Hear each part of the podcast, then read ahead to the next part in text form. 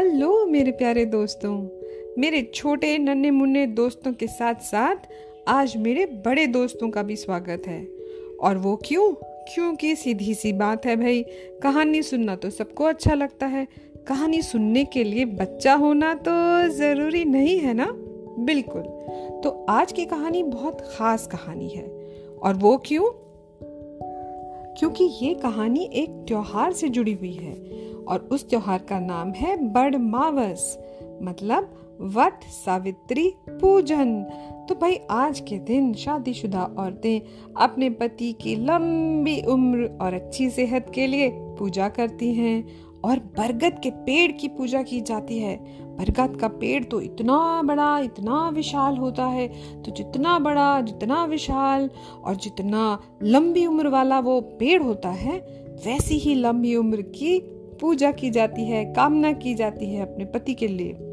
तो इस कहानी के बारे में बताना बहुत ज़रूरी था। ये कहानी एक बहादुर लड़की की है। बहादुर भी है और चतुर भी है और बुद्धिमान भी है और उस लड़की का नाम है सावित्री। तो भाई, सावित्री के पिता का नाम था राजा अश्वपति।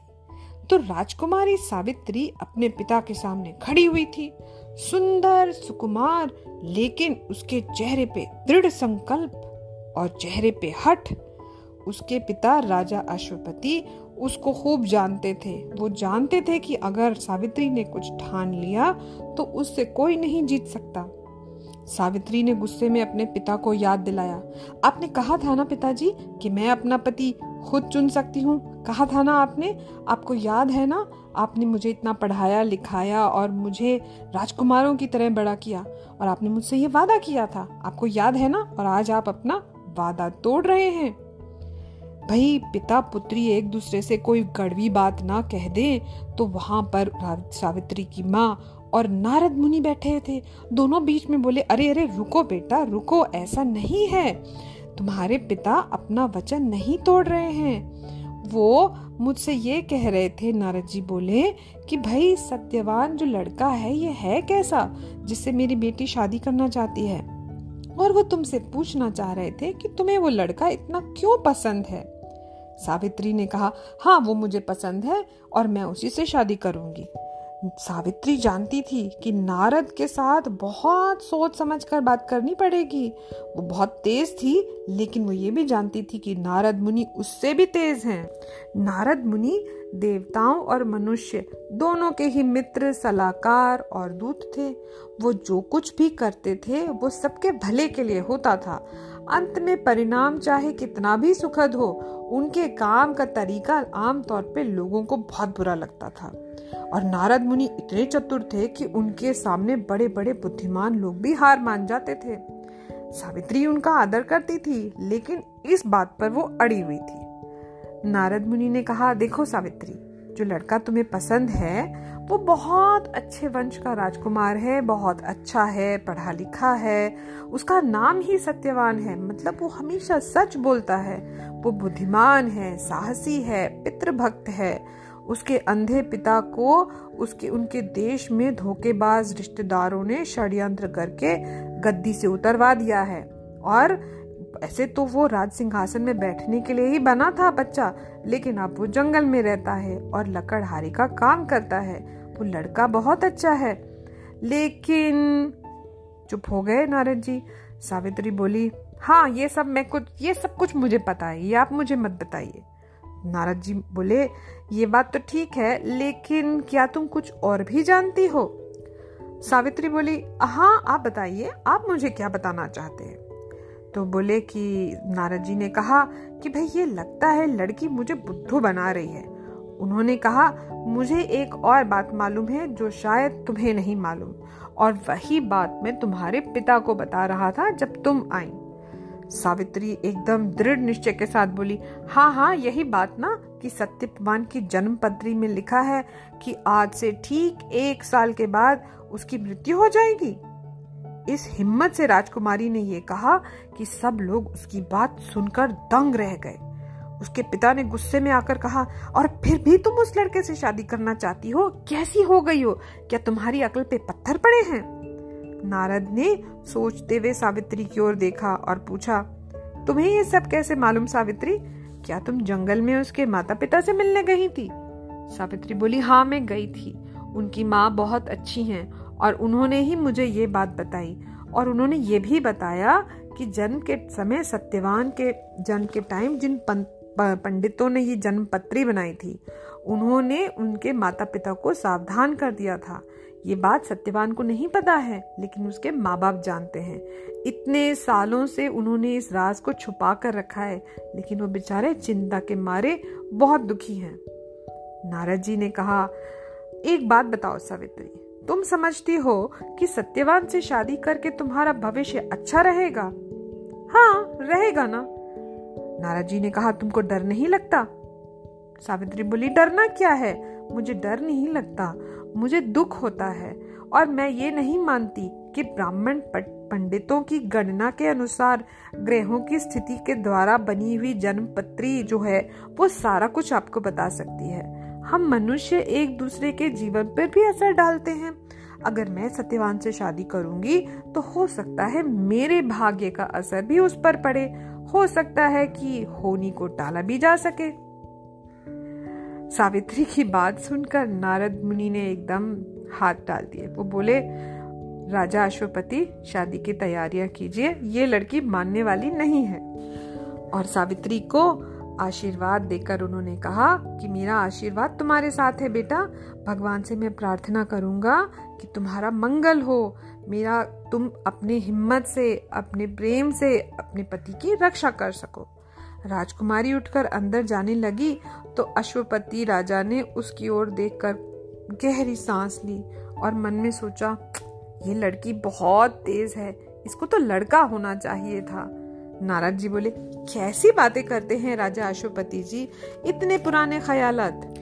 जो भी हो, सावित्री की बुद्धि उसको लकड़हारे पति, अंधे ससुर और सास के साथ जंगल में रहने में ज़रूर हेल्प करेगी। लेकिन नारद जी की ये बात बिल्कुल सही निकली। सावित्री सत्यवान का विवाहित जीवन बहुत खुशी से बीत रहा था। सावित्री को तो लगता था कि जितना जंगल में सुख है, उतना महल में सुख नहीं है।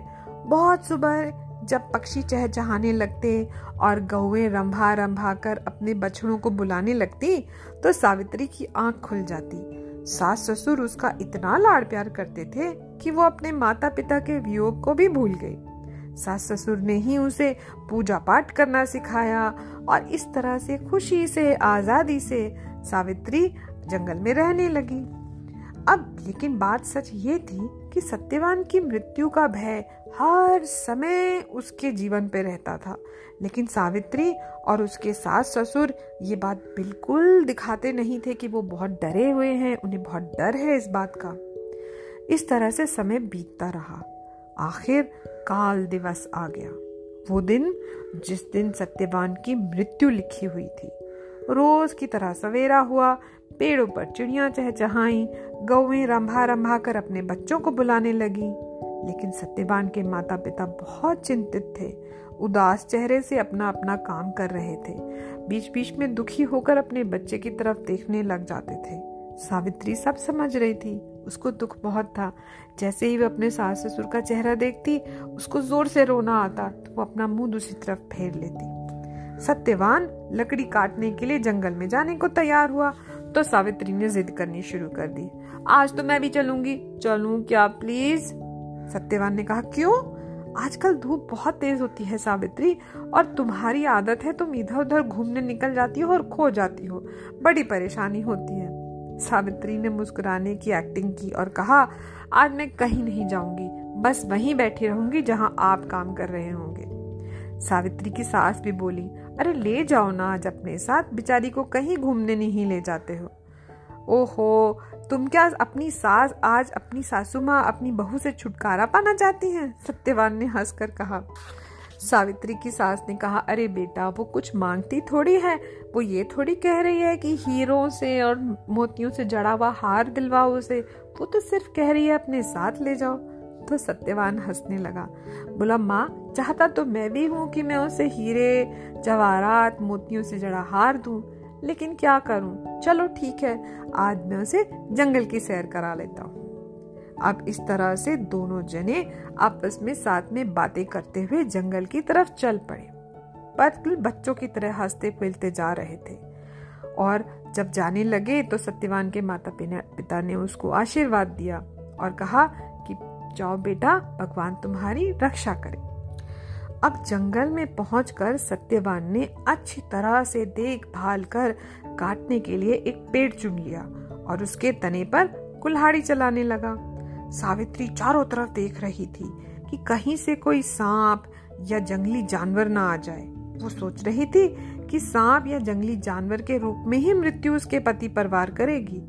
कुल्हाड़ी चलाते चलाते अचानक सत्यवान ने अपना सर थाम लिया और लड़खड़ाता हुआ पत्नी के निकट आया। ओह, कितनी भयानक पीड़ा हो रही है मेरे सर में। इतना कहकर सत्यवान गिरकर मूर्छित हो गया, बेहोश हो गया। सावित्री ने तुरंत अपने पति का सर अपनी गोद में रख लिया और इधर उधर देखने लगी कि कहीं कोई है जिसे सहायता के लिए बुलाया जा सके। सत्यवान के मूर्छित होकर गिरने पर सावित्री ऐसे बैठ गई जैसे एकदम पत्थर की मूर्त हो। फिर अचानक सूर्य को ढकती एक काली छाया उसके सामने आई। एक काला अजनबी, काली छाया की तरह उसके सामने खड़ा था। वो अजनबी झुका और उसका बड़ा काला हाथ क्षण भर के लिए सत्यवान के कंठ पर गया। सावित्री ने सर उठाकर देखा, लेकिन तब तक वो काली छाया दूर हट गई थी और जल्दी जल्दी जा रही थी। सावित्री ने चीख कर कहा, ठहरिए! और उसके पीछे पीछे भागी। कृपया करके ठहरिए, मैं आपसे कुछ बात करना चाहती हूँ। छाया रुक गई। सावित्री पास चली गई और वो जिस चेहरे को देख रही थी, वो बहुत ही शांत, सौम्य, गंभीर चेहरा था। और उसको देखकर सावित्री को डर नहीं लगा, बल्कि उसकी हिम्मत और बढ़ गई। सावित्री ने कहा, क्षमा कीजिएगा, क्या आप मृत्यु के देवता हैं? मैंने आपके बारे में बहुत कुछ सुन रखा है। लेकिन अभी बहुत कुछ जानना चाहती हूँ। क्या एक बात पूछ सकती हूँ? क्या आप हर इंसान के, हर प्राणी के जान लेने के लिए खुद आते हैं? मृत्यु के देवता ने आगे चलते चलते कहा, नहीं, मैं खास खास लोगों के लिए ही आता हूँ।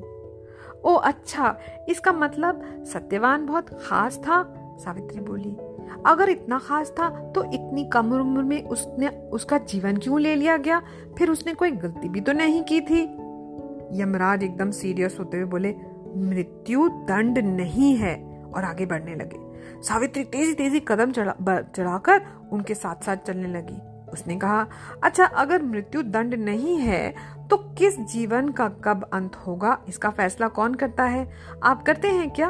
किसी के जन्म के समय ही उसकी मृत्यु का फैसला कर लेना तो बड़ी गलत बात है। आपने ये कैसे डिसाइड कर लिया? और इसमें तो कोई बात, कोई सेंस भी नहीं बनती। यमराज ने रुककर कहा यह समझाना आसान काम नहीं है। तुम वापस क्यों नहीं चली जाती सावित्री? तुम मेरा पीछा क्यों कर रही हो?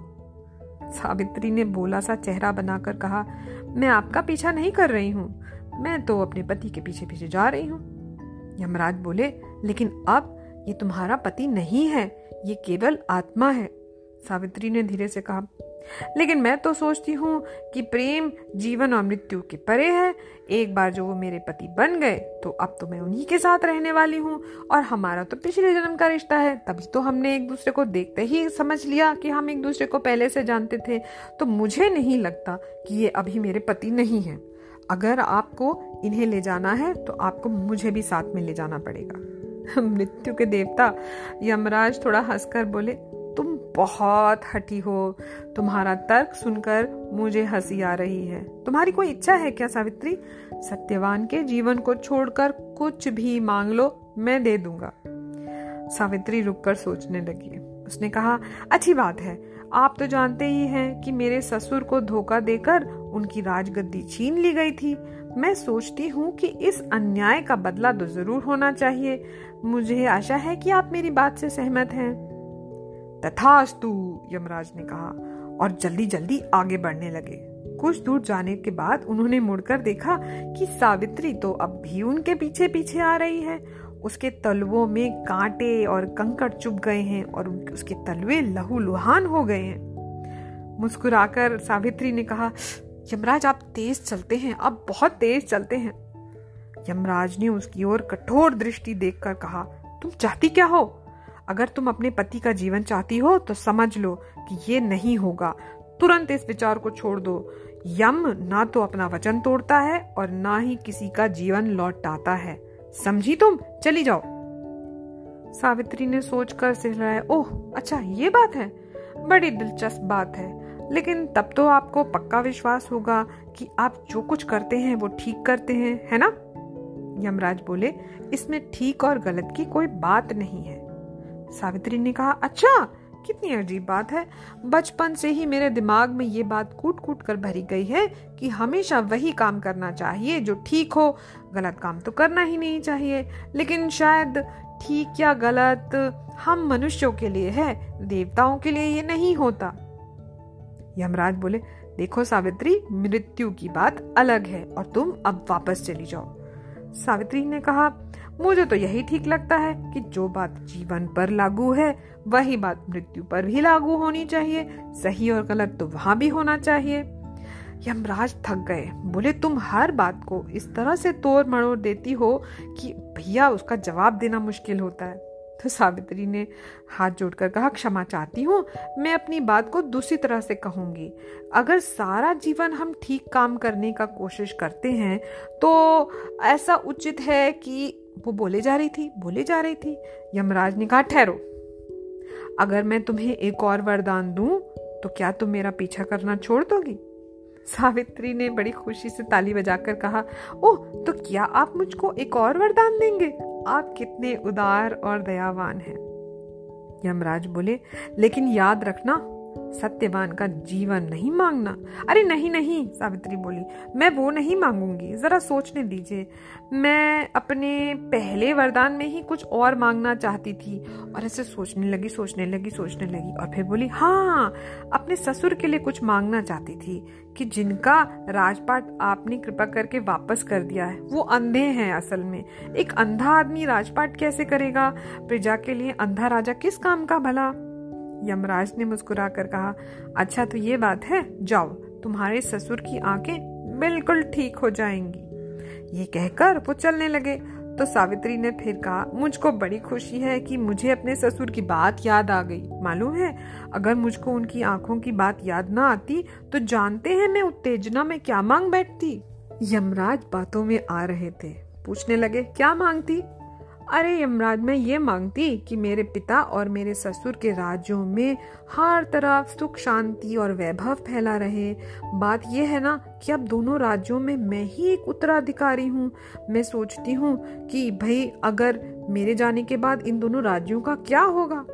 यमराज बोले हाँ बात तो ठीक है। सावित्री ने कहा, देखिए ना, राजा की कितनी जिम्मेदारियाँ होती हैं। महल में रहना, दरबार लगाना, कवियों, गायकों को सम्मानित करना, कर वसूल करना, अपने देश में कानून लागू करना, अपने देश की सुरक्षा करना, शांति बनाए रखना। कितना कितना काम है, बताइए, कितना काम करना पड़ता है एक राजा को? अब ये बातें सुनकर यमराज को लग रहा था, ये लड़की तो बहुत समझदार है, बड़ी बुद्धिमान है, कितनी अच्छी बातें करती है। मन ही मन उन्होंने उसकी प्रशंसा की और बोले, तुम बिल्कुल ठीक कह रही हो, सावित्री, तुम बहुत समझदार हो। सावित्री बोली हाँ ये तो ठीक है, लेकिन इस सबको करने के लिए ऐसा है कि राजाओं का वंश भी तो आगे चलना चाहिए। अब ये तो नहीं है कि राजा के बाद कोई हो ही नहीं, और अगर ऐसा होगा तो आसपास के सारे संबंधी लड़ने लग जाएँगे, अराजकता फैल जाएगी, एक दूसरे को मारने लग जाएँगे, फिर राज का और प्रजा का क्या होगा? यमराज ने कहा हाँ बिल्कुल बिल्कुल। अगर कोई उत्तराधिकारी नहीं हुआ, अगर कोई वंशज नहीं हुआ तो फिर तो उन राज्यों का बुरा हाल हो जाने वाला है। सावित्री ने अचानक मौन साध लिया, चुप हो गई। उसके चेहरे पर निराशा और उदासी छा गई। उसके कंधे झुक गए और उसकी सुंदर आँखों से आँसू टपक गए। यमराज बातें करने में बिज़ी थे। एकदम हैरान होकर बोले, अरे, क्या हुआ सावित्री? सावित्री ने ठंडी सांस भरकर कहा, आप इतने बुद्धिमान हैं, आप सब जानते हैं। आप, मुझे विश्वास है कि आपने मेरे मन की बात समझ ली होगी। यमराज भौए सिकोड़कर सोचने लगे, सावित्री, क्या सोच रही है? ये समझने की कोशिश करना वैसा ही था जैसे तूफ़ान में हवा की दिशा बताना। सावित्री ने गहरी सांस लेकर कहा, मैं सोच रही थी कि मेरे बाद इन दोनों राज्यों में कोई शासक नहीं होगा। मेरे पिता और मेरे ससुर के वंशों का क्या होगा? मेरी मृत्यु के बाद कितनी अराजकता फैलेगी? संबंधियों में युद्ध होंगे। यही थे ना आपके शब्द? सड़कों पर रक्त की नदियाँ बहेंगी, नगर उजड़ जाएँगे, फ़सलों को काटने वाला कोई नहीं होगा घर घर में दुख होगा। अरे अरे, ठहरो, यमराज ने कहा। ऐसे क्यों कह रही हो? ऐसा नहीं होगा। मैं तुम्हें वरदान देता हूँ, तुम्हारे सौ पुत्र होंगे और वो दोनों वंशों को चलाएँगे। जैसे ही यमराज के मुँह से ये शब्द निकले, सावित्री का तो सारा रूप ही मानो बदल गया। उसका चेहरा खुशी से चमकने लगा। झुके कंधे तन गए, ठंडी साँसें और आँसू मानो जादू से गायब हो गए। रानियों की सी शान से सुंदर राजकुमारी यमराज के सामने सर उठाकर खड़ी थी। उसने कहा, यमराज, मुझे दुख है कि मेरे कारण आपको अपनी परंपरा तोड़नी पड़ेगी। यमराज एकदम सतर्क हो गए, बोले, कौन सी परंपरा? यही कि यमराज कभी किसी का जीवन नहीं लौटाते। आपने अभी अभी मुझे सौ पुत्रों का वरदान दिया है ना? अगर आप मेरे पति को ले गए तो मेरे सौ पुत्र कैसे होंगे? यमराज ने हार मान ली और वो बोले, मैं हार मानता हूँ सावित्री। तुम्हारी बुद्धिमानी और तुम्हारी साहस की। और तुमने अपनी बुद्धिमानी से मुझे हरा दिया। और ये कहकर वो वापस जाने लगे। दोनों जब जल्दी जल्दी जंगल में वापस जा रहे थे तो यमराज ने कहा, मुझे लग रहा था कि कुछ गड़बड़ है। नारद ने मुझसे कहा कि मैं सत्यवान के प्राण लेने स्वयं जाऊँ। तभी मुझे समझ जाना चाहिए था कि इसमें नारद मुनि की कोई चाल है। मैं आया और तुम मुझसे बातें करने लगी और तुमने मुझे बातों में फंसा दिया। कहने की आवश्यकता नहीं है। यमराज ने जो जो वरदान दिए थे सब पूरे हुए। सत्यवान आँखें मलता हुआ बैठ गया। मानो लंबी नींद से जगा हो। उसने सावित्री को बताया कि उसने एक अजीब सपना देखा था। कि वो किसी काले अजनबी के साथ किसी लंबी यात्रा पर जा रहा है। सत्यवान के पिता को आँखें भी मिल गई और खोया हुआ राजपाट भी। सावित्री को हीरे और लाल मोतियों का कीमती हार भी मिला। भाग्य ने पलटा खाया। चारों तरफ़ खुशियाँ मनाई जाने लगी। खाने, पीने, नाच गामने की धूम मच गई। जब धूम धड़ाका खत्म हुआ और उत्साह थोड़ा ठंडा पड़ा तो एक दिन अश्वती अशुपति राजा ने सावित्री को बुलाकर पूछा, मुझे ये समझ नहीं आता बेटी कि यमराज से टक्कर लेने का साहस कैसे हुआ तुमको? सावित्री ने मुस्कुराकर कहा, पिताजी, सत्यवान की माता जी से जब मैं मिलने गई तो उन्होंने मुझे उनकी जन्मपत्री और पंडितों की भविष्यवाणी के बारे में बताया। साथ ही उन्होंने ये भी कहा कि उनमें से सबसे विद्वान पंडित जो थे उन्होंने बताया था कि मृत्यु से भी अधिक शक्तिशाली वस्तु सत्यवान की मृत्यु को टाल सकती है। इसी से मुझे आशा बंधी और साहस हुआ, मेरे पास मृत्यु से भी अधिक शक्तिशाली चीज़ थी पिताजी, मेरा प्रेम और उसी प्रेम और मेरी हिम्मत के बल पे मैंने यमराज को हराया और अपने पति के प्राण बचा लिए। तो इस तरह से कहानी हो गई खत्म और पैसा हुआ। 开心。